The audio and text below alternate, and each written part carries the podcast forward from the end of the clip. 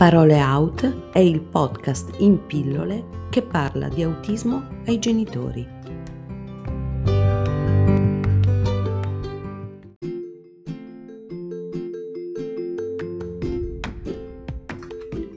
Eccoci qui, siamo alla prima pillola sull'autismo per genitori. Mm, dico siamo in quanto virtualmente sto conducendo qui anche mio figlio, benché lui non intenda in alcun modo partecipare attivamente a questa esperienza. Ciò che sto per raccontarvi è la nostra storia, durata ben vent'anni. Una storia anche piuttosto comune, direi, che potrebbe appartenere a molti e che ha parecchio a che fare con il mancato ascolto. Ma bando alle ciance, lasciate che vi racconti come è iniziato tutto.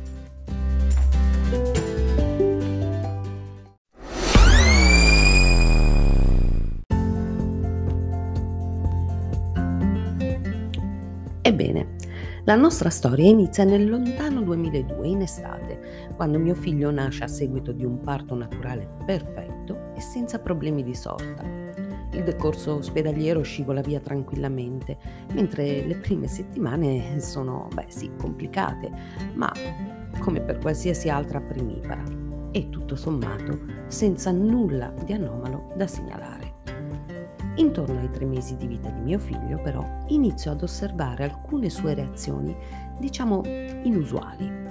In un primo momento non ci faccio granché caso e mi limito a riscontrarle. Ad un certo punto, però, mi domando se effettivamente facciano parte del normale processo di crescita di un neonato o se si tratti di qualche segnale anomalo. Mi confronto inizialmente con altre mamme, poi consulto la pediatra ma di fatto vengo rassicurata. Tutto parrebbe essere nella norma. Poco alla volta però affino le mie osservazioni.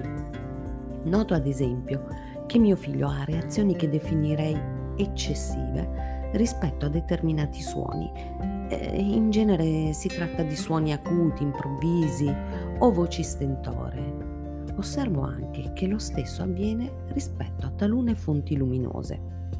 Ciò che rilevo è che la reazione, per quanto un neonato di tre mesi non possa che esprimersi attraverso il pianto, eh, la reazione, dicevo, è come di spavento, di eccessiva paura e la cosa a quel punto comincia davvero ad insospettirmi.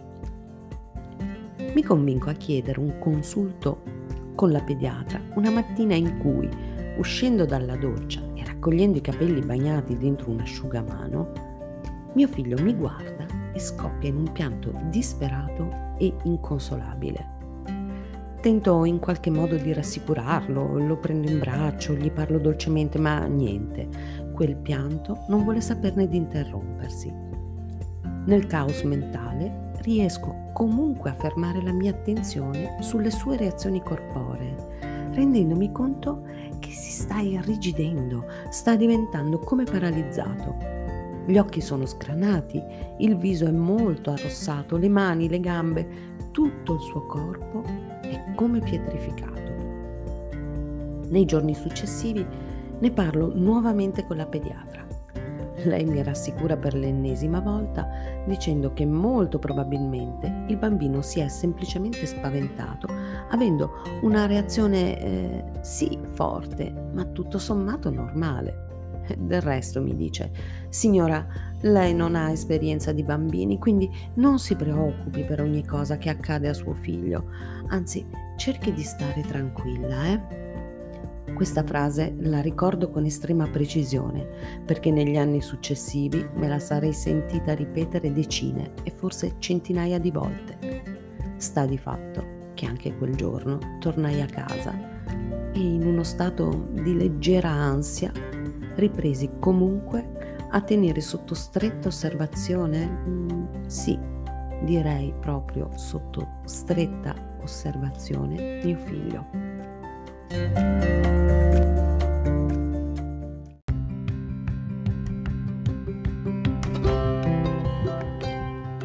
Parole Out è il podcast in pillole sull'autismo per genitori.